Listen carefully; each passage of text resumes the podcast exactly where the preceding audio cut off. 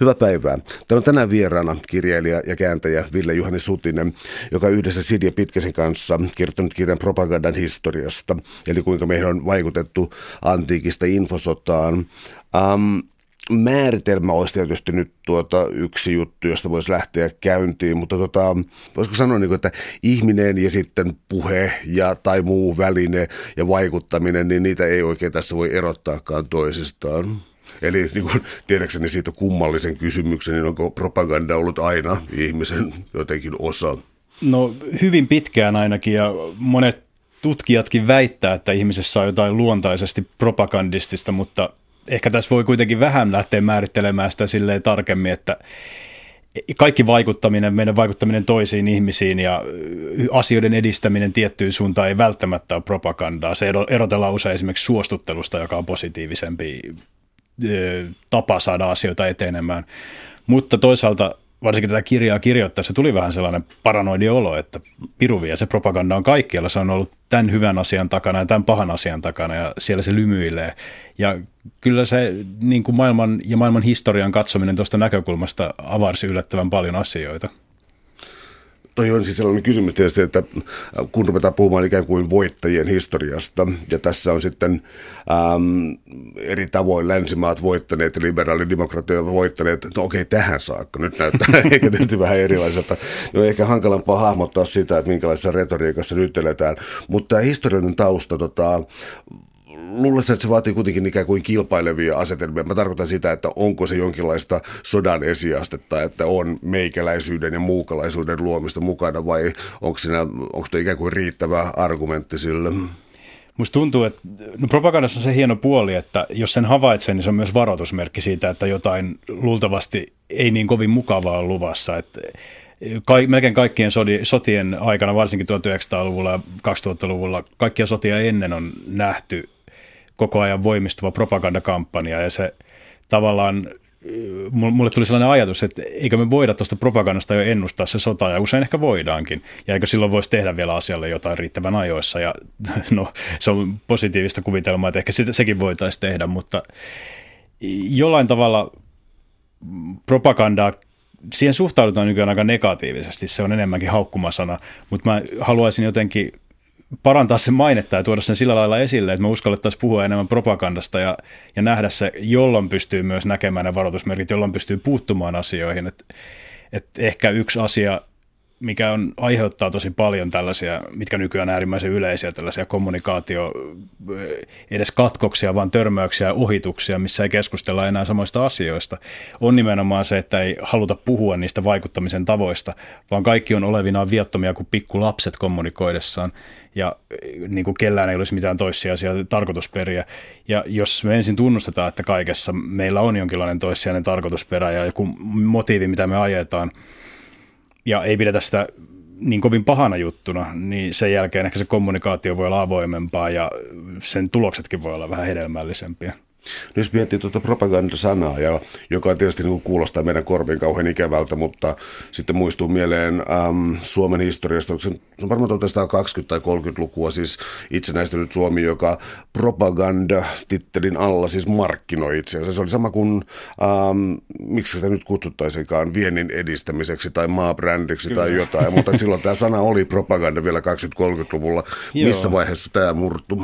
No jos lähdetään ihan kauhean kaukaa historiasta, niin 1500-luvulla ensimmäisen kerran käyttiin propagandasanaa. Se oli silloin katolisen kirkon käytössä tällaisen uskon edistämisen ja sen positiivisen maailmalle viemisen terminä. Täysin tietenkin neutraali siinä vaiheessa, kun se keksittiin. Ja sen jälkeen sitä, sitä käytettiin aika pitkään tällaisessa merkityksessä, ja sitä käytettiin myös aika vähän itse asiassa, jos menisi sanomaan, olisi mennyt sanomaan 1700-luvun ihmiselle sanan propaganda, niin se olisi saattanut ihmetellä, mitä tällä tarkoitetaan, mutta 1900-luvulla tämä käsite itsessään ja myös ne siihen liittyvät tekemisen ja rakentamisen, yhteiskunnan ja kulttuurin, valtioiden rakentamisen tavat alkoi tulla voimakkaammin esiin. Ja varsinkin ensimmäinen maailmansota oli hyvin ratkaiseva propaganda, nykymuotoisen propagandan kehittymisen kannalta. Ja just siihen aikaan käytettiin jo sanaa propaganda vähän positiivisemmassa merkityksessä, varsinkin sen jälkeen. Esimerkiksi Neuvostoliittohan otti hyvin, hyvin voimakkaasti propagandasanan tällaiseen positiiviseen käyttöön. Ja ja siinä Suomi oli vähän samanlainen sen jälkeen. Muistaakseni Suomi 50-luvulle saakka vielä toisen maailmansodan jälkeiseen aikaan saakka Suomessa käytettiin propagandasanaa silleen melko neutraalina, mutta tietenkin just nämä niin sanotut totalitaristiset valtiot, Neuvostoliitto ja Natsi-Saksa toisen maailmansodan aikaan, niin ehkä vähän pilas sen sanan sekä käsitteen että sen, myös sen maineen, että sen jälkeen enää sitten jossain Pohjois-Koreassa tehtiin avoimesti ja ylpeästi propagandaa. Mutta se on jännittävä eh, huomata ja lukea just jotain tuonne maailmansotien väliseen aikaan liittyvää kirjallisuutta, koska siellä propagandasta puhutaan niin jotenkin iloiten ja ylpeästi ja, ja nähdään sen positiiviset mahdollisuudet. Yksi tapa, millä voisi hahmottaa siis propagandan historiaa on, ja mitä te teette, te, ja mitä te teette tässä kirjassa on siis se, että syntyy maailman mahtivaltioita, mutta jos ajattelee ikään kuin tiedon välitystä jossakin modernissa mielessä tällaisessa maailman mahtivaltioissa, niin tietääkö sen asukkaat edes olevansa jossain maassa? Eli tota, minkälainen tämä, tämä alkujuuri on? Niin, tuossa on, täytyy ensinnäkin varmaan erota kaksi erilaista propagandan lajia. Sä puhuit valtioiden eh, rakentamisesta ja tähän käytetään usein nimenomaan sellaista agitoivaa propagandaa. Ja sitten kun me ollaan saatu valtio pystyyn ja se vallankumous tai mikä ikinä sitten onkaan johtanut tällaisen uuteen yhteiskuntamuotoon on onnistunut yhtä hyvin aikoinaan eh, Ranskassa kuin Amerikassakin ja muissa vastaavissa paikoissa, niin sen jälkeen alkaa yleensä hyvin voimakas integraatiopropaganda, jossa ihmisiä – pidetään, pidetään tyytyväisinä ja yhdistetään siihen, siihen ideaan, mikä kulloinkin on meneillään. Ja se, useinhan me ajatellaan propagandaa enemmän tämän agitaatiopropagandan kannalta, jos me meille sanotaan propagandan mieleen tulee iskulauseet ja sloganit ja julisteet, joissa on isot, isot kirjaimet ja huutomerkit. Mutta että integraatiopropaganda on mun nähdäkseni se olennaisempi, laajalle levinnein ja myös tosi vaikea huomata siis propagandan jotenkin lajina. Että se on jatkuvasti meneillään meidän taustalla ja mikä parasta, me itse totutaan siihen ja ikään kuin pidetään sitä normaalina asiana. Ja se on jälleen kerran mun mielestä se ei ole paha juttu. Se on ihan hyvä, koska maailma to- toimii aika sujuvasti niin. Mutta sitten se ongelmia aiheuttaa se, että siinä vaiheessa, kun tätä integraatiopropagandaa, siinä ruvetaan ujuttamaan sellaisia asioita, jotka onkin agitaatiopropagandaa, ja ne ikään kuin esitetään normaaleina yhteiskuntaa rakentavina tai ylläpitävinä voimina, Yhdysvalloissa esimerkiksi Donald Trump toimii tismalleen tällä tavalla, että hänen käsityksessä demokratiasta on hyvin erilainen kuin se demokraattisen propagandan käsitys oikeastaan voisi olla. Ja tämä on ehkä mielenkiintoinen jotenkin uuskin tilanne siinä mielessä, että enää ei pyritä tekemään välttämättä sellaisia agitaatiopropagandan avulla luotavia suuria vallankumouksia, vaan enemmänkin sellaisia väsytystaktiikalla pieniä propagandamuutoksia, jotka sitten johtaa lopulta ikään kuin hava, havahdutaan siihen, että kaikki on ihan toisin kuin vaikka kymmenen vuotta sitten, vaikka ei mitään suurta murrosta ole tapahtunut. Ja tuollainen propaganda on, on sekä laajalle että myös ehkä vaarallisempaa kuin sit se agitaatiopropaganda. Jos pidättäydytään tuossa aiheessa sitten hetken aikaa, koska tota, mun Donald Trumpin suhteen on hankala sanoa, että onko hänellä niin joku oma tietty agendansa jotain ajaa vai onko tämä niin puhtaasti jonkinlaista siis hajottavaa, siis, siis propaganda tällaista puolta, joka on niin kuin ikään kuin ähm, et en, mä, en mä tavallaan niin kuule Trumpin puheesta jotain sen ideaaliyhteiskuntaa tai sellaista, joka siellä voi kyllä markkinatalouden kautta olla, mutta siis se puheen parissa tuntuu olevan vaan epävarmuutta herättävää ja, ja joskus se vaikuttaa ihan infantiililta ja jotain, että niin kuin, tämä tarkoitusperin etsiminen sieltä on hankalaa. Miten sä oot tulkinut tuota Trumpin aikaa nyt? Joo, ja mun, musta tuntuu, että jos Trumpilla olisi joku suuri suunnitelma tämän kaiken taustalla ja kaikki nämä ulostulot olisi heijastumia siitä, niin se olisi kyllä äärimmäisen monimutkainen ja briljantti suunnitelma, ja siksi mun on hyvin vaikea uskoa siihen.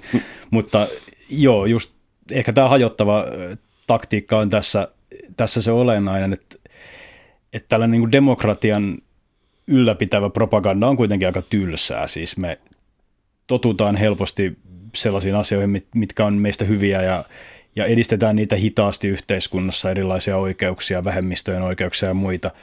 Ja se on sitä niin kuin normaalia demokraattista vaikuttamispropagandaa, mikä, mitä aina tapahtuu ja mitä mun mielestä voidaan pitää propagandana. Mutta tietenkin sit voi tulla ikävä tällaista kunnon, kunnon meininkiä, mistä nyt populismi on esimerkiksi hyvä, hyvä tota, esimerkki eri maissa Euroopassa ja Yhdysvalloissa, koska se ottaa kuitenkin myös käyttöön näitä vanhan kunnon propagandan, agitaatiopropagandan, suoria iskulauseita, tällaista hyvin raflaavaa fraseologiaa, missä luvataan aika paljon, ja vasta jälkikäteen mietitään, voidaanko puoliakaan näistä toteuttaa. Ja mä luulen, että Trump on ehkä yksi, yksi heijastus myös tästä, että jotenkin me ei olla ehkä niin pitkällä demokratiassa vielä, että me voitaisiin tyytyä vaan toimimaan sen sisällä rauhallisessa, rauhallisessa mielin, vaan aina välillä tulee vielä jotain tällaista niin kuin ulkopuolelta tai jopa systeemin itsensä sisä, sisältä tulevaa tavallaan suurempaa agitaatiota toivoisin, että nuo järjestelmät on jo rakennettu sen verran pitkälle, että ne kestää tällaisen tarpeellisen kuohunnan siinä välissä, mutta saa nähdä. Täällä on tänään siis vieraana kirjailija Ville-Juhani Sutinen, joka on yhdessä Silja Pitkäsen kanssa kirjoittanut kirjan propagandan historiasta alaotsikolla, kuinka meihin on vaikutettu antiikista infosotaan. Jos lähtee vielä etsimään tällaisia ikään kuin ikuisuuspiirteitä propagandasta, niin siis äh, yksi selkeä on valtiollisen mahdin osoittaminen. Ja tässä tota, esimerkiksi sellainen asia kuin kolikot, tai sitten oikeastaan niin kuin sotavoittoina tai, tai muina hankitut eräänlaiset, no, uljauden osoitukset, siis niin kuin tietyllä tavalla hyvin helppoa, mutta, tai kuulostaa niin kuin primitiiviseltä, mutta, mutta se voi olla hyvinkin sofistikoitunutta tietyllä tavalla. Kertoit se tästä nyt niin kuin ajallisesti, hypätään nyt sitten Aleksanteri Suureen ja vaikkapa, mä annan sulle tietysti vapaat kädet, mutta, mutta jos lähdetään näistä suunnilleen näistä ajoista liikkeelle. Joo, se ehkä yllätti mua itseäni tämän aiheen parissa, että miten miten hienostunutta tällainen massavaikuttaminen oli jo hyvin varhainen ennen ajanlasku alkua. Voisi ajatella, että vasta moderni tiedon välitys on luonut tällaisen tämän tyyppisen tavallaan vaikuttamiskanavan ja vaikuttamistavan, mutta nimenomaan nämä kolikot esimerkiksi. Mä en ollut tullut tietoisesti ajatelleeksi, miksi kolikoissa on ihmisten naamoja, mutta siis kyllähän se on propagandan väline ollut silloin – tota, nimenomaan Aleksanteri Suuren aikaan ja pitkään sen jälkeen eri, eri valtioissa, eri yhteiskunnissa.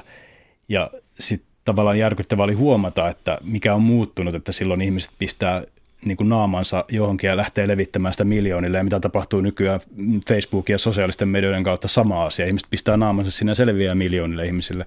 Että tämän pidemmälle me ei olla oikeastaan päästy. Me ollaan vaan rakennettu hienostuneempia järjestelmiä sen saman asian toteuttamiseen. Ja ehkä siinä välissä voisi sanoa, että siinä vaiheessa, kun kirja, kirja, kirjapainotaito ei ollut vielä kehittynyt, niin elettiin tämmöistä vähän niin kuin propagandan hiljaiselua jonkun aikaa, mutta sehän oli toinen, joka ikään kuin räjäytti käsi, käsiin tämän koko homman.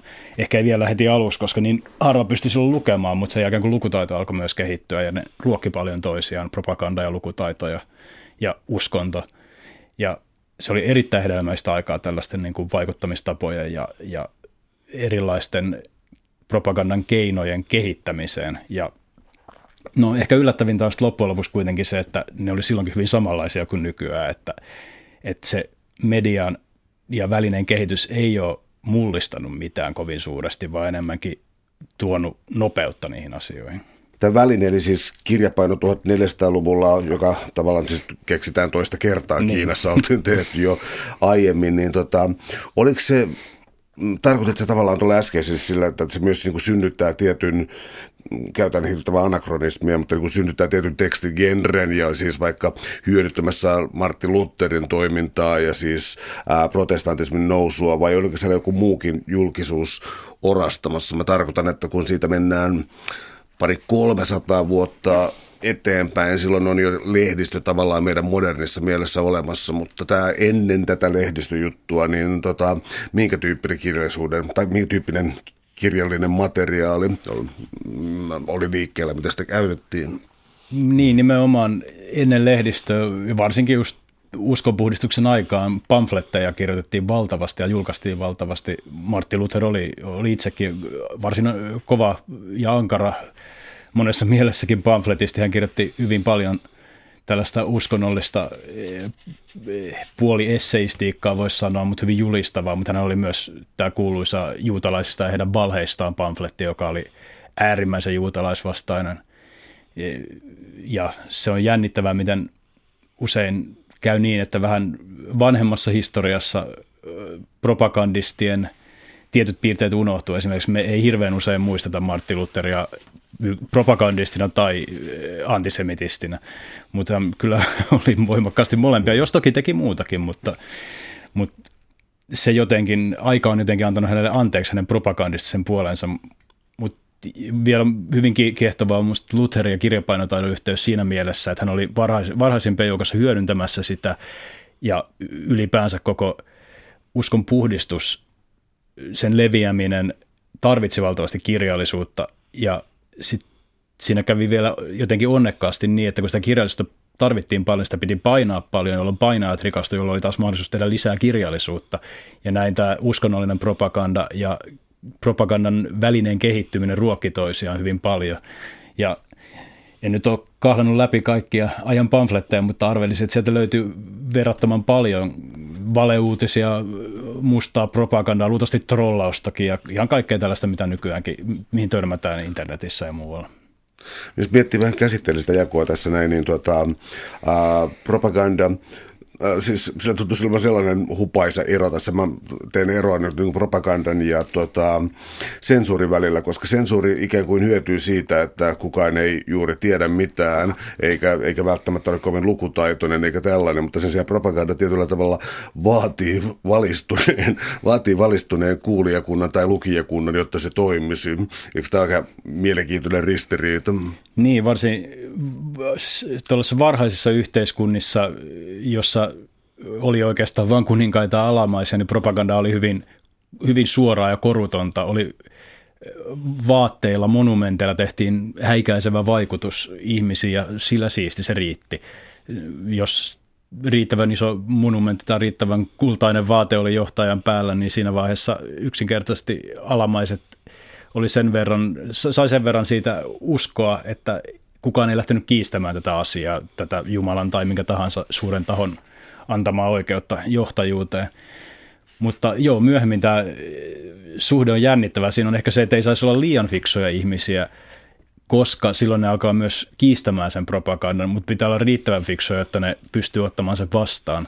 Ja ehkä tässä on, tässä on tultu ehkä uudenlaiseen tilanteeseen, että kylmän sodan aikana tuntuu, että ainakin näin jälkikäteen voimakkaasti näyttäisi siltä, että oli propagandaa, jota pelättiin ja ei, ihmiset tiesi kyllä hyvin, että se voi jotenkin salavihkaa livahtaa meidän elämään, mutta ei ollut sellaisia keinoja oikein vastustaa sitä, ei ollut keinoja ikään kuin paljastaa propagandaa niin hyvin ja sen pelättiin olevan kaikkialla.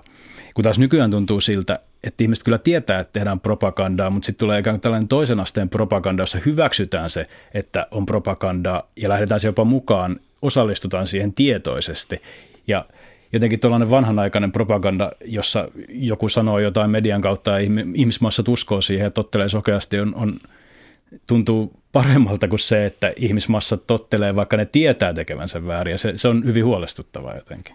Hieman filosofinen kysymys, ähm, kulkee varmaan nimellä totuuden korrespondenssiteoria, mutta mä tarkoitan sitä, että äh, propaganda on, on, onko se väijämättä suhteessa totuuteen? Mä tarkoitan, että totuus on hemmetin vaikea käsite.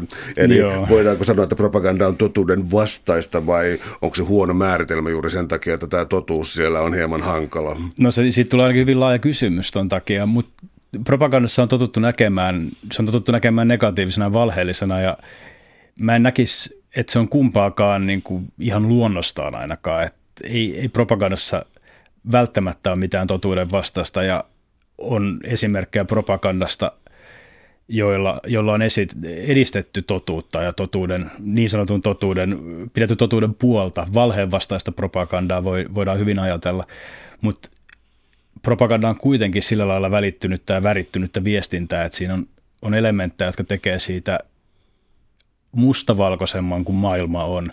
Et ehkä tämä on se, miss, miten me voidaan su- suhteuttaa propaganda totuuteen. Et ei ehkä ole mitään absoluuttista totuutta ja propaganda sille vierasta, mutta maailma on hyvin moni, monisyinen ja monisäikeinen, mitä propaganda yleensä ei ole. Ja siinä mielessä on kyllä vierasta tällaiselle niin kuin värikkäämmälle, rikkaammalle maailmankuvalle. No mites uskonto, tai itse asiassa tarkemmin varmaan kirkko, eli tuota, pitäisikö tätä katsoa jonkinlaisena 2000-vuotisena menestystarinana, kristinuskon tarinaa?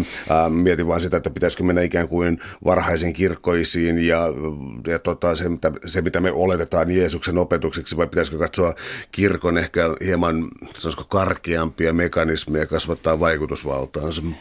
Niin mä en tiedä pitäisikö, mutta mä oon ihan varma, että ainakin voi. Me voidaan katsoa kristinuskon tarinaa äärimmäisen onnistuneena ja pitkäkestoisena propagandakampanjana alkaen siis eh, vielä aika romanttisesti tällaista yksittäisestä agitaattorista, eh, joka sitten myöhemmin saa myyttisen maineen. Eh, mikä tahansa järjestö, joka nyt vaikka 1800-1900-luvulla on noussut vaikkapa IVV, Industrial Workers of the World Yhdysvalloissa, joka aloitti hyvin pienestä ja tällaisesta, että yksittäiset ihmiset saadaan kadun kulmissa, niin ne on varmasti kaikki haaveilu just tällaista kristinuskomaista tarinasta, joka elää, heidän, heidän aatteensa elää tuhansia vuosia. Ja toki siinä on sattunut monia hyviä asioita yhteen myöskin, että on ollut otollista, otollista aikaa tietyille, tiettyjen ideologien leviämiseen, että välttämättä vaikkapa kirkkojen propagandastrategiat ei ole ollut sen kehittyneempiä tai parempia kuin myöhemminkään, vaan siinä on monien hyvien sattumien täytynyt mennä yhteen. Ja tokihan kirkkojen sisällä ja niiden välillä on myös ollut hyvin paljon tällaista vastapropagandakampanjaa, niin kuin nyt oikeastaan uskonpuhdistuskin on, ja sitten vastauskonpuhdistus, joka on oikeastaan tällainen iso propagandasota sota uskonnon sisällä.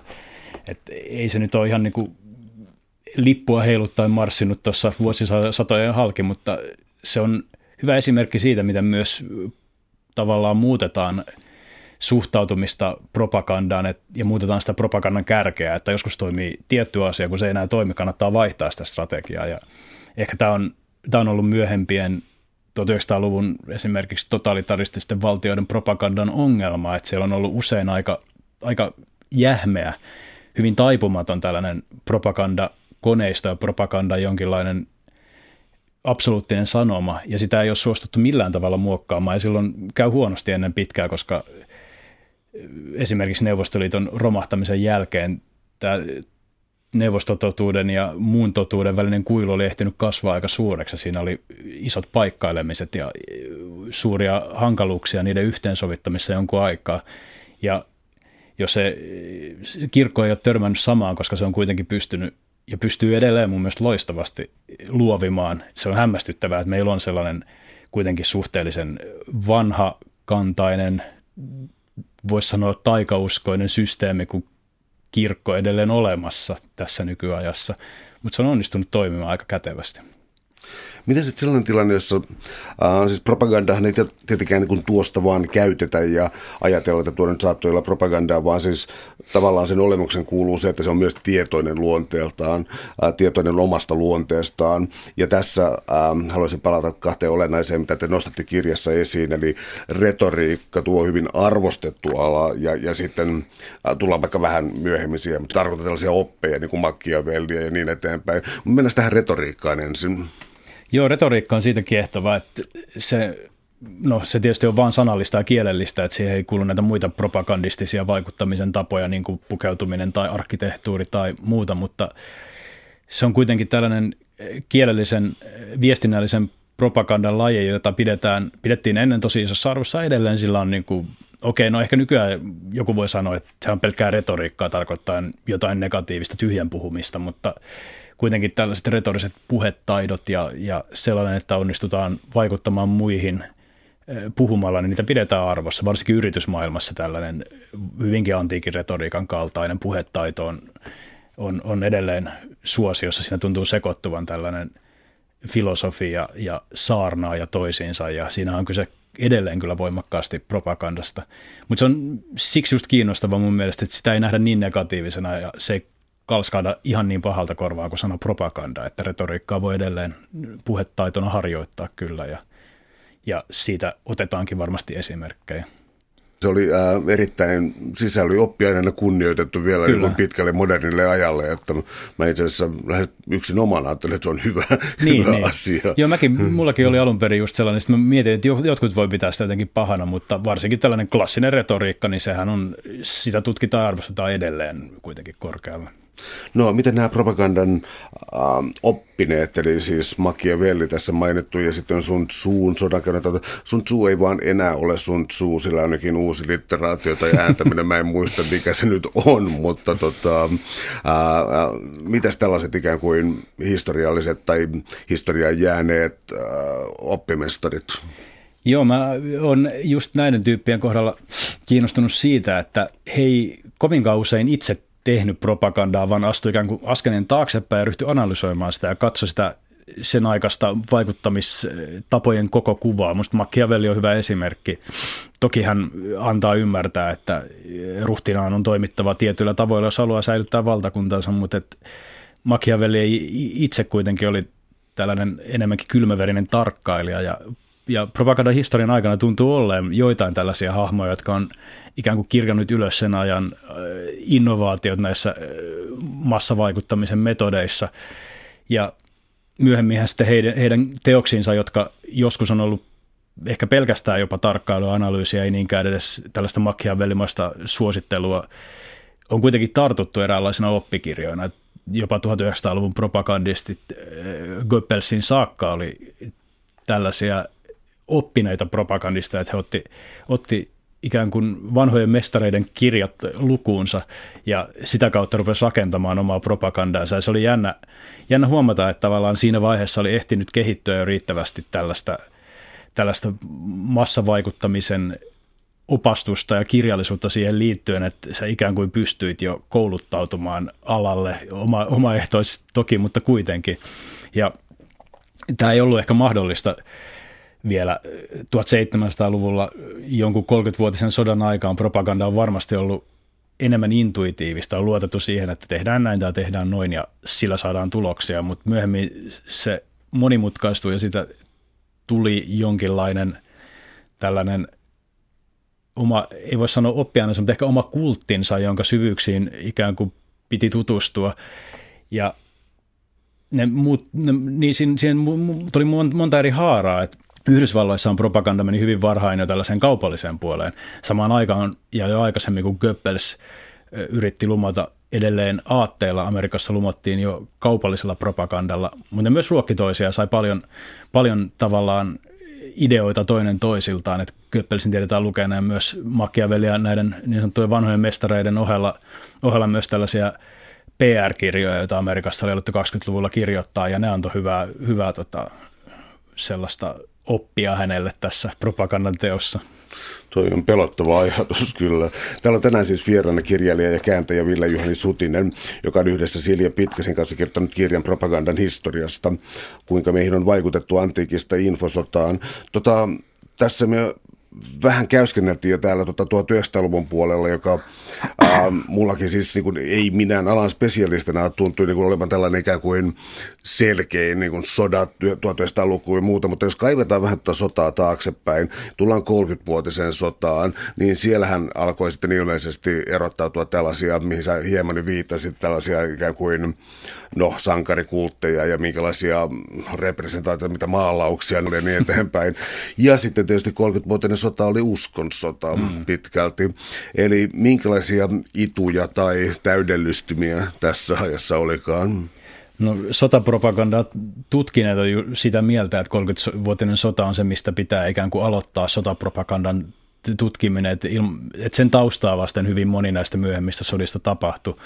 Ja silloinhan oli jo taas kerran ihan eri muodossaan, mutta samat, periaatteessa samanlaiset mediat kuin nykyäänkin. Et pamfletit oli jo hyvin joksekin kehittyneitä ja pystyttiin nopeasti tuottamaan kirjallista materiaalia. Tämmöiset kuparikaiveruslevyt, joilla pystyttiin tuottamaan kuvia ja julisteita, oli jo aika laajalle levinnyt ja myöskin aika nopeita käyttää. Sotapropagandajulisteet oikeastaan tuli myös jo siinä vaiheessa ensimmäistä kertaa käyttöön.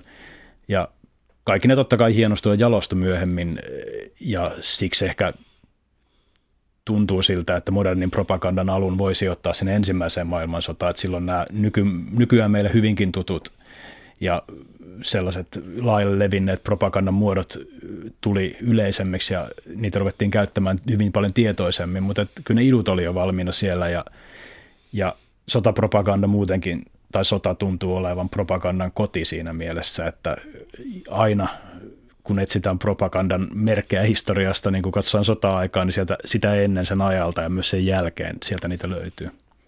No mä nostaisin teidän kirjasta vielä esiin erikseen vallankumouspropagandan, koska ähm, Ranskan vallankumous, äh, Yhdysvallat, siis hetkinen itse, itsenäistymisylistys 1776, mm. vähän ennen Ranskaa, ja tuota, ähm, tämänkaltaiset pyrkimykset, siis jossa tietyllä tavalla täytyy myös saada joku ryhmä ikään kuin identifioitumaan jonkinlaiseksi. Tämä nyt on vähän abstraktisti sanottu, mutta siis tarkoitan sitä, että jonkun ryhmän täytyy ikään kuin herätä niin kuin tuottaakseen, tuottaakseen oman kohtalonsa tai hienon tulevaisuuden. Ää, onko tämä vallankumousretoriikka suhteessa niin kuin ikään kuin normaali sotaretoriikkaan, onko se erityyppistä? No jossain määrin joo. Siinä on, sodassahan on hyvin paljon myös vihollisen mustamaalaamista. Ja toki vallankumouksissakin, mutta vallankumouksissa tuntuu enemmän olevan nimenomaan sitä uliaseen tulevaisuuteen suuntautumista. Ja niin kuin sä sanoit, että herätetään tietty ryhmä, niin usein jopa luodaan se, että on vain sekalainen sakki ihmisiä, ja se vallankumouspropaganda ikään kuin luo sen sakin olemankin yhtäkkiä jokin yhtenäinen porukka, joka haluaa edistää asioita. Ja se, se kuuluu hyvin voimakkaasti vallankumouksiin. Että tässä on ehkä vallankumouksissa on se sama, sama, mistä aikaisemmin puhuttiin, että se on enemmän sitä agitaatiopropagandaa, jossa pyritään aika nopealla aikataululla saamaan aika paljon aikaa ja myös luomaan joskus jopa melkein tyhjästä uusia asioita. Että sekä, sekä Ranskan vallankumous että Yhdysvaltain itsenäistyminen ne oli aika, aika nopealla tahdilla syntyi sellaisia asioita, mitä nykyään pidetään niin kuin jonkinlaisena lähes universaaleina totuuksina, ja ne jopa, jopa ehkä, ne, ne synnytettiin osittain propagandatarkoituksia jopa vähän ad hoc tyyppisesti, että tempastaan täältä tämä vapaus ja liberaalia demokratia, ja käytetään niitä, että me saadaan luotua tämä systeemi, ja katsotaan myöhemmin, mitä niille sitten tehdään. Ja se on aika jännä, että me ollaan sitten kuitenkin vaalittu näinkin pitkään niitä tiettyjä arvoja, ja vallankumouksessa propaganda on myös aika mustaa, että mua huvitti varsinkin tämän Yhdysvaltain itsenäistymistaistelun eh, keinot, jossa nämä, joita pidetään nykyään arvostettuina maan isinä ja tällaisina hyvin kunnia-arvoisina patsashahmoina Amerikan takana, jonkinlaisena eh, paaluina, jotka pitää sitä pystyssä. Ja nehän oli kauheita keinottelijoita ja, ja niillä oli hyvin tällaisia mustan propagandan aseita käytössä, että Benjamin Franklin – ei pelkästään sortunut valeuutisia ja laittanut lehtiin juttuja, jotka olisi keksittyä, vaan keksi kokonaisen lehden numeron, toki olemassa olevan lehden, mutta siihen ke- keksi ihan uuden numeron, jossa, jossa puhuttiin pahaa Briteistä, jotta saataisiin lietsottua, lietsottua vallankumousintoa ja, ja tällaiset jutut, mitä voi ajatella, että okei, nämä on niin internetajan juttu, että internetissä luodaan kokonaisia valemaailmoja, mutta sitähän tehtiin jo demokratian alkulähteillä. Oliko mitään sellaista moraalikoodista. Mä tarkoitan, että jossakin vaiheessa vielä tota, sotia oli ikään kuin ajatus siitä, että voisi olla jotenkin jollakin lailla kunniallisia sotia ja sitten, sitten ne on kadonneet. Yleensä ensimmäistä maailmasta on pidetty siinä tota, jonkinlaisena vedenjakajana, koska ihmisiä kuoli ihan mm. hirvittävästi. Mm. Ja tota, tämä oli ikään kuin ennen kuulumatonta, siis sekä, sekä ikään kuin äh, oikeana tapahtumana, että siitä, että saatiin tietoa myös siitä, mitä tapahtuu. Mutta onko propagandassa ollut mitään siis sellaisia sääntöjä, että on olemassa ikään kuin herrasmiespropagandaa ja, ja sitten jotain syvästi mustempaa? Joo, mulle tuossa kirjan kirjoittamisen aikana tuli monta kertaa sellainen olo, että mä haluaisin pysäyttää ja, ja huutaa, että älkää luoko sitä valtiota näiden valheiden varaan, että jos te rakennatte sen idean tavallaan näillä keinoilla, niin se on alusta asti perustettu huteralle pohjalle ja romahtaa ennen pitkään. No toki se on jälkiviisautta, näin voi jälkikäteen helposti sanoa, mutta, tuntuu, että hyvin monet aika pitkäkestoisetkin ideat on alun perin rakennettu hyvin arveluttavilla ja kyseenalaisilla keinoilla.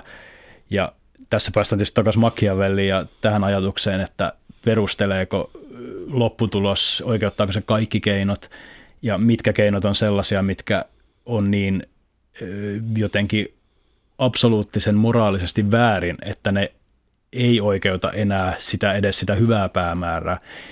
Ja musta tuntuu, että yllättävän paljon oli, oli, tuli vastaan näitä esimerkkejä tällaisista. Et toki meidän on helppo tuomita natsit ja Neuvostoliitto propagandassaan, että he rakensivat sitä väärin, mutta mut monet ihanteellisemmatkin ja pidempäänkin pysyneet valtioita. Nyt Ranskan vallankumous esimerkiksi oli kuitenkin hyvin arveluttava monilta osin keinoiltaan, vaikka suuria ihanteita julistettiinkin ja, ja myöskin tämä Yhdysvaltain itsenäistyminen, että ne monet idealistisimmatkin lausunnot, jotka edelleen elää jonkinlaisina fraaseina, joita toistellaan, niin oli oikeastaan vaan vähän sellaisia perusteluja sille, että saadaan tämä homma hoidettua jotenkin järkevästi. Ja aika vähän, ehkä, ehkä mä nyt haluaisin luottaa, että demokratiassa olisi tällaista herrasmiespropagandaa, jossa me voitaisiin ehkä avoimemmin sanoa, että me tehdään propagandaa, mutta me ei tehdä sitä pahat mielessä, vaan esimerkiksi edistääksemme tasa-arvoa, me voitaisiin tehdä hyvää propagandaa sen puolesta. Ja silloin ei tarvitse olla välttämättä niin räikeä ja törkeä, että meidän ei tarvitse olla kaikkien göppelssä ja yrittäessämme auttaa ja tehdä hyvää, vaan me voidaan tehdä jotenkin sellaista, no ehkä se herrasmiespropaganda on hyvä, hyvä määritelmä. Se luultavasti menee jo aika lähelle suostuttelua, jossa ei enää sitten ikään kuin ole mitään tällaista suostuttelun historiasta, olisi vaikea tehdä kirjaa, koska se ei, se ei sillä lailla herätä, herätä samanlaisia intohimoja.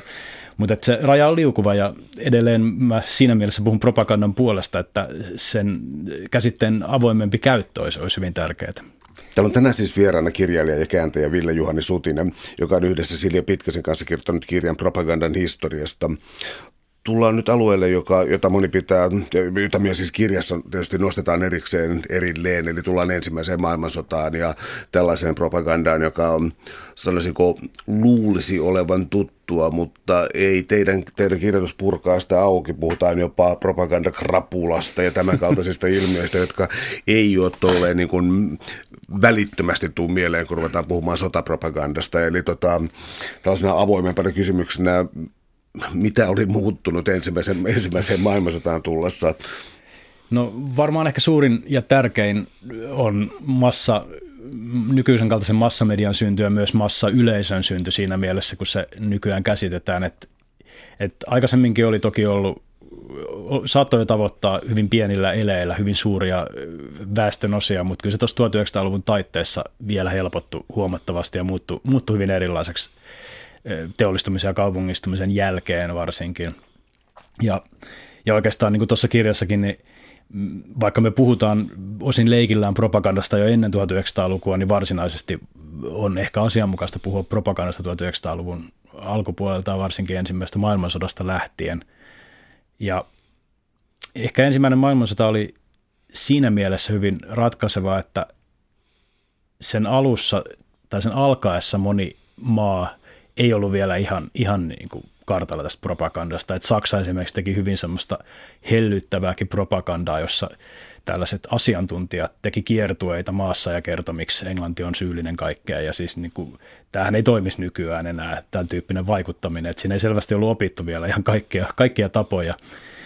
Mutta Englanti taas sai nopeasti ensimmäisen maailmansodan alkaessa propagandan juonesta kiinni ja oppi hyvin taitavasti tekemään sitä aika nopeasti ja siihen perustettiin omia, omia tahoja, jotka hoiti sen propagandan ja, ja kun viittasin tähän propagandakrapulaan, niin se oli nimenomaan Britannian vaikuttaminen me, kävi niin tehokkaaksi sodan aikana, että sodan jälkeen, kun sitä ei enää tarvittu, niin ne huomasivat, että niillä on käsillä, käsissä tosi vaarallinen vehje, jota, jonka toiminnasta ne ei tiedä oikein kunnolla ja mitä tälle propagandalle nyt pitäisi tehdä. Ja kuitenkin sivistyneet valtiomiehet siihen aikaan oli sitä mieltä, että se on vaarallinen ase se propaganda, että ei sitä kannata niin paljon nyt käyttää rauhan aikaa. Ne jopa häpeili vähän sitä, miten, miten paljon sillä oli saatu aikaan tällaista valheellisia voittoja, voisi sanoa, ehkä just sellaisia voittoja, joiden arvo on kyseenalainen niiden käytettyjen keinojen vuoksi. Ja siitä johtui ehkä se Britannian toisen maailmansodan ensimmäisen maailmansodan jälkeinen propagandakrapula, kun taas siinä vaiheessa sitten nimenomaan muut valtiot, varsinkin Neuvostoliitto ja pian myös Saksa rupesi enemmänkin lisäämään kierroksia, että nehän otti sitten oppia enemmänkin sitä, että näinhän tämä pitää tehdä, että kiitos kun näytitte mallia, että nyt pannaan, pannaan hösseliksi. Ja varsin nopeasti mm, varmaan aika monille sana propaganda tuo mieleen just nämä Neuvostoliiton varhaisvaiheen propagandajulisteet ja sen massiivisen propagandakoneiston. Neuvostoliitossa oli kiinnostavaa, että siellä eroteltiin agitaatio ja propaganda. Ja tavallaan molemmat, molemmat oli hyväksyttyä ja molemmista puhuttiin avoimesti ja molemmilla ikään kuin yritettiin vaikuttaa joko niin, että agitoitiin sellaisia, jotka ei vielä ollut kääntynyt heidän uskoonsa, tai sitten propagoitiin niitä, jotka on jo samaa mieltä, mutta kaipaa tällaista niin kuin tukipropagandaa. Ja, ja siinä ehkä yhdistyi myös 20-luvun Neuvostoliitossa tällaiset vanhanaikaiset ja myös uudenaikaiset propagandamenetelmät, että oli propagandajunia ja propagandaraitiovaunuja ja, ja jopa propagandalaiva meni joella ja ne oli maalattu iloisin värein. Siinä oli jotain sellaista melkein niin kuin antiikin aikaista yhdistettynä moderneihin välineisiin ja se oli jo jonkinlainen niin kuin propagandan tällainen hetkellinen, hetkellinen juhla siinä mielessä, että Britanniassa kärsittiin kohmeloa ja Neuvostoliitossa pidettiin bileitä. Ja no sehän johti sitten toiseen maailmansotaan. Um, entä sellainen asia, että jos erotetaan katsotaan kestääkö tämä erotteluhypoteesi tässä, mutta jos erotellaan ikään kuin viholliskuvan ruokkiminen siis erilaisella loinen rotta ja siis mitä hirvittäviä Natsi-Saksassa käytettiinkään, mutta otetaanko erilleen siitä tuollainen kotirintamapropaganda, joka on sitten aika oma lajinsa. Tota, se vähän tätä kerron muotoa? Joo, se oli jännä, että tässä kirjassa meillä on luku mm, siitä propagandasta tehdään kotirintaman suuntaan, mutta se luku lisättiin sinne hyvin myöhässä vaiheessa, koska me itsekin vasta tajuttiin, että me ollaan käsitelty paljon sotapropagandaa just sen kautta, miten yritetään vaikuttaa vihollisiin, omiin sotilaisiin, mutta se, miten paljon vaikutettiin myös, varsinkin Yhdysvalloissa vaikutettiin sotien aikaan siellä kotirintamalla, oli itse asiassa yllättävää ja hyvin kiinnostavaa. Ja tämä oli tällaista propagandaa, mikä ei välttämättä koskaan edes tullut niin kuin varsinaisille sotijoille saakka, ja sitä tehtiin kyllä valtiojohtoisesti, mutta enemmän naisten ja lasten suuntaan. Ja sen ajan naisten lehdet esimerkiksi sekä ensimmäisessä että toisessa maailmansodassa oli Yhdysvalloissa aika, aika kiinnostavasti tällaista maltillista, siistiä, asiallista propagandaa, missä kuitenkin ohjattiin tiettyyn suuntaan, esimerkiksi käyttämään muita viljoja kuin vehnää, koska vehnää piti riittää sotilaille sotaan. Ja, ja yksi mun suosikki piirroksistani tai propagandajulisteista on tällainen, jossa – tällainen amerikkalainen nuori nainen imee pillillä jotain limonaadia ja samalla se pilli imee koko Yhdysvaltain laivaston, koska niillä ei riitä sokeria, kun hän siellä kotirintamalla sitä nauttii sitä limonaadia. Niin tällaiset hyvinkin voimakkaat kuvat, kuvat, joita tuotettiin lähinnä kotiin päin, niille, jotka ei lähtenyt sinne sotaan, varsinaiseen sotaan, niin se oli ihan oma, oma genrensä ja oma teollisuuden haaransa tavallaan propagandisteille. Miten sellainen asia kuin spektaakkeli? Tulee siis mieleen Nürnbergin puolue, puoluekokous ja sitten toisaalta taas sellainen, että kummalliset puolidiktatuuri, vähintäänkin puolidiktatuurivaltiot järjestää talviolympialaisia ja niin eteenpäin. Eli siis tällainen niin kuin spektaakkeli ikään kuin vanhassa mielessä ja sitten... Ähm, no sanoisiko nyt sitten niin kuin urheilun ja sen tuoma spektaakkelin ja naturalismin val, niin kuin valjastaminen tällaiseen pikemminkin valkopesuun kuin sellaiseen ikään kuin lapselliseen propagandaan? Joo, mä olin jotenkin, huomasin nimenomaan näissä Nürnbergin puoluepäivissä, joita natsit järjesti 30-luvun alusta alkaen jo, mutta varsinkin sitten loppua kohti ne rupesi saamaan tällaisia hyvin mielipuolisen valtavia mittasuhteita. Että siinä rupesi olemaan koossa jo hyvin monet niistä propagandan keinoista, joita me tunnetaan, ja ne alkoi saada sellaisia muotoja, mitkä on, on äärimmäisen vaikuttavia. Ja siinä yhdistyi myös nämä monet eh, propaganda eri juon, juonteet, arkkitehtuuri, vaatetus, retoriikka ja myös tällainen rytmillinen massojen luoma jonkinlainen ehkä kirkollinen tila – myöhemmin hän on esimerkiksi jossain rock-konserteissa, tällaisissa stadionkonserteissa vastaavat elementit tulee yhteen. Ja vielä modernin ajan välineellä elokuva, elokuvalla kuvattuna, niin Nürnbergin puoluepäivät on kyllä äärimmäisen visuaalisesti äärimmäisen vaikuttava, samoin kuin natsien 30-luvun olympialaiston visuaalisesti äärimmäisen vaikuttava spektaakkeli. Ja se, niin, se ei voi olla tietysti vaikuttamatta, mutta se, millä tavalla se vaikuttaa on toinen kysymys, mutta se myöhemmät, joo, urheilu on jäänyt ja pysynyt varsinkin olympialaisten aikaan tuollaisena spektaakkeli, spektaakkelimaisena mediana. Ja urheilu on muutenkin sellainen, missä me hyväksytään, tunnutaan hyväksyvän propaganda vähän löysemmin ranteen, että siellä tavallaan meillä on oikeuskin pitää omiemme puolia, vaikka ne on ihan surkeitakin, niin me mm. silti sanotaan, että ne pärjäs tosi hyvin. Ja siinä on sellaista meininkiä, mikä esimerkiksi sodassa olisi hieman arveluttavampaa, mutta, mutta se on ehkä ihan hyvä, jos, jos meillä on joku luontainen propagandan tarve ihmisillä, että se on ulkoistettu tuollaiseen jokseenkin tavallaan turvalliseen kontekstiin kuin urheilu. Toki urheilun kautta pyritään edelleen vaikuttamaan aika voimakkaasti, että tässä kirjan loppupuolella me tullaan mainostukseen ja mainosten propaganda-arvoon. Ja mä halusin siinä kohdassa kuvitella sen, että kun aina kuitenkin suhtaudutaan hyvin negatiivisesti siihen, että oli natsien olympialaisten hakaristit oli joka paikassa ja miten tökeröä propagandaa se oli. Mutta jos me vaan leikitään mielessämme, että niiden nykyisten urheiluvälineiden logojen tilalla olisi ne hakaristit, niin en mä tiedä, niitä on vähintään yhtä paljon siellä kenttien laidalla ja, ja vielä jotenkin massiivisemmin ne eri symbolit, jotka jos, joskus jopa näyttää ihan samalta mun silmissä aina välillä joku Nikel logo ja Sirppi ja Vasara muistuttaa liikaa toisia. Ehkä se johtuu tämän kirjan kirjoittamisesta, mutta, mutta, mutta siinä on valtava ma- mainostuksen tuoma propaganda siinä urheilun taustalla. Ja kaikki ei tietysti hyväksy sitä, mutta me tunnutaan kuitenkin ajattelemaan, että se kuuluu vähän niin kuin asiaan. Että sillä, sillä tämä systeemi pyörii.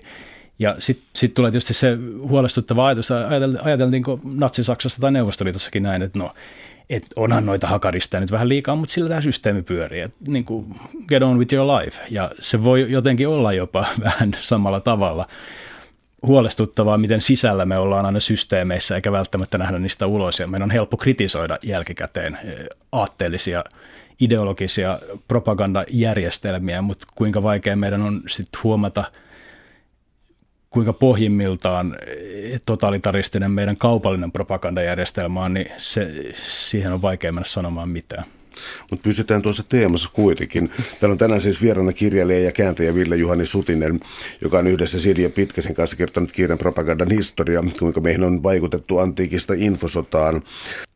Joo, mä heti tunnustan, että mä niin rupean hakemaan käsitteitä ja tämä käsitteistö on hankalaa, koska siis tullaan tullaan vaikkapa, kutsutaan vaikka kauniisti avoimeen markkinatalouteen, mä tullaan mainontaan ja, ja, ja, ja, ja mä, mä en ole niin taipuvainen pelkäämään kauheasti mainontaa, syytä ehkä olisi, tai kirjalukeneena mä oon enemmän, mutta tämä niin kuin, sen, sen asettaminen, mikä on normaalia, niin se on pirullinen kysymys, jonka siirrän sulle.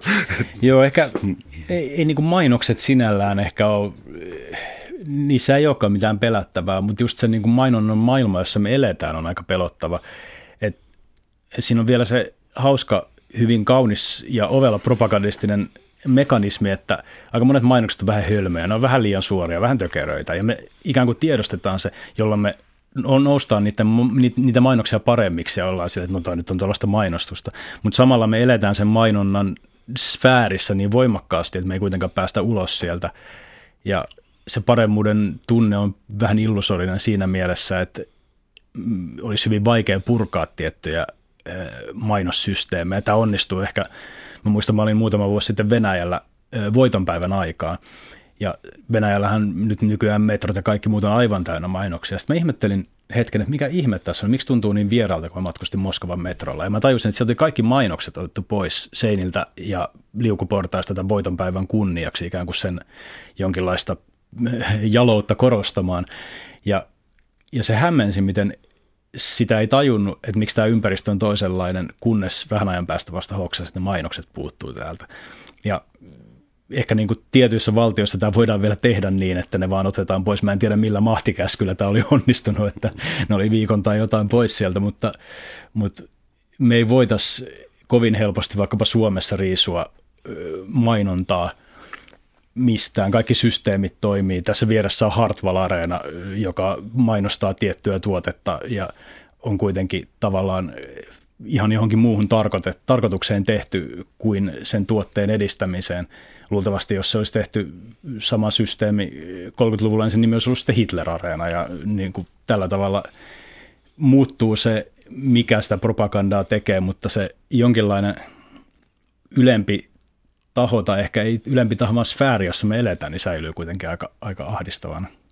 Mä olisin vielä kysynyt sellaista, että moni tuntee suurta hämmennystä juuri tässä ajassa, siis kun puhutaan trolleista ja puhutaan informaatiosodan käynnistä, kun puhutaan erityisesti totuuden jälkeisestä maailmasta tai politiikasta, niin tota, näetkö tässä jonkinlaisen, en mä pyydä ennustamaan, mutta näetkö tässä sellaisia merkkejä, joka tulee pahenemaan vai onko olemassa sellainen ihastuttava idea kuin kriittinen kansalainen, joka toisten kriittisten kansalaisten kanssa tota, ky, tota, kyseenalaista tai kykenee erottamaan jollakin lailla. Siis en mä sano, että on immuuni vaikuttamiselle, se on varmaan mahdoton ajatus, täysin mahdoton ajatus itse asiassa, mutta joka kykenee kuitenkin ottamaan jonkinlaisen kriittisen position siihen.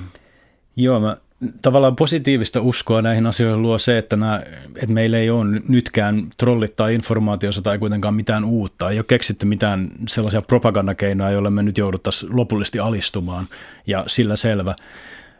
Mm, se on toiveikas ajatus, koska ennenkin nämä asiat on ikään kuin purkautuneet, ne propaganda-imperiumit on, on hajonneet. Ja se, mitä mä jo alussa taisin sanoa, niin huolestuttavammin pidän sitä, että propaganda, propaganda ei saa ihmisiä toimimaan enää sen takia, että ihmiset uskoisivat siihen propagandaan, vaan sen takia, että vaikka ne tietää, että se on propaganda, ne tekee sitä silti sitä asiaa, mitä se propaganda edistää. Ja musta tässä on nimenomaan se myöskin se vastareaktion paikka, missä tarvitaan enemmän tiedostamista ja, ja enemmän sitä kysymystä siitä, että mitä näillä välineillä saavutetaan. Että tällä hetkellä tuntuu, että meillä on hirveästi keinoja käytössä, mutta kellään ei oikein ole tietoa, että mihin niitä pitäisi käyttää. Sitten niitä kaikkia kalistellaan vastakkain, ihmetellään, että syntyypä siitä ääni. Mutta ehkä se tärkein kysymys on se, että miten, voi, miten paljon keinot vaikuttaa siihen, mitä me halutaan luoda. Että esimerkiksi vastapropaganda, jonkinlainen oikeistolainen uusnatsien propaganda, jota tällä hetkellä on ilmassa aika paljon, niin sen keinot on kuitenkin niin karkeat ja, ja suoraviivaisen mustavalkoiset, että vaikka kävisi jotenkin niin hassusti, että niille onnistuttaisiin luomaan joku uusi yhteiskunta, niin se olisi niin mätä alusta saakka, että siinä ei olisi minkäänlaisia, ihmisillä ei olisi siinä niin minkäänlaisia elämän mahdollisuuksia, ainakaan kovin järkevästi tai mielekkäästi. Ja sen sijaan meidän olisi ruvettava käyttämään sellaisia keinoja, jotka jo itsessään, vaikka ne saisi muutoksen aikaan hitaasti, vaikka ne tyrmättäisi täysin nyt ja sanottaisiin, että noilla keinoilla mitään sanoa idealismia. Käytetään niitä silti, odotetaan, että ne joskus saa aikaa jotain, koska jos ne saisi vähän aikaan, niin se on luultavasti arvokkaampaa kuin se, mitä saadaan nopeasti aikaan karkeilla välineillä. Suuret kiitokset keskustelusta Ville Juhani Sutinen. Oli ilo. Kiitos.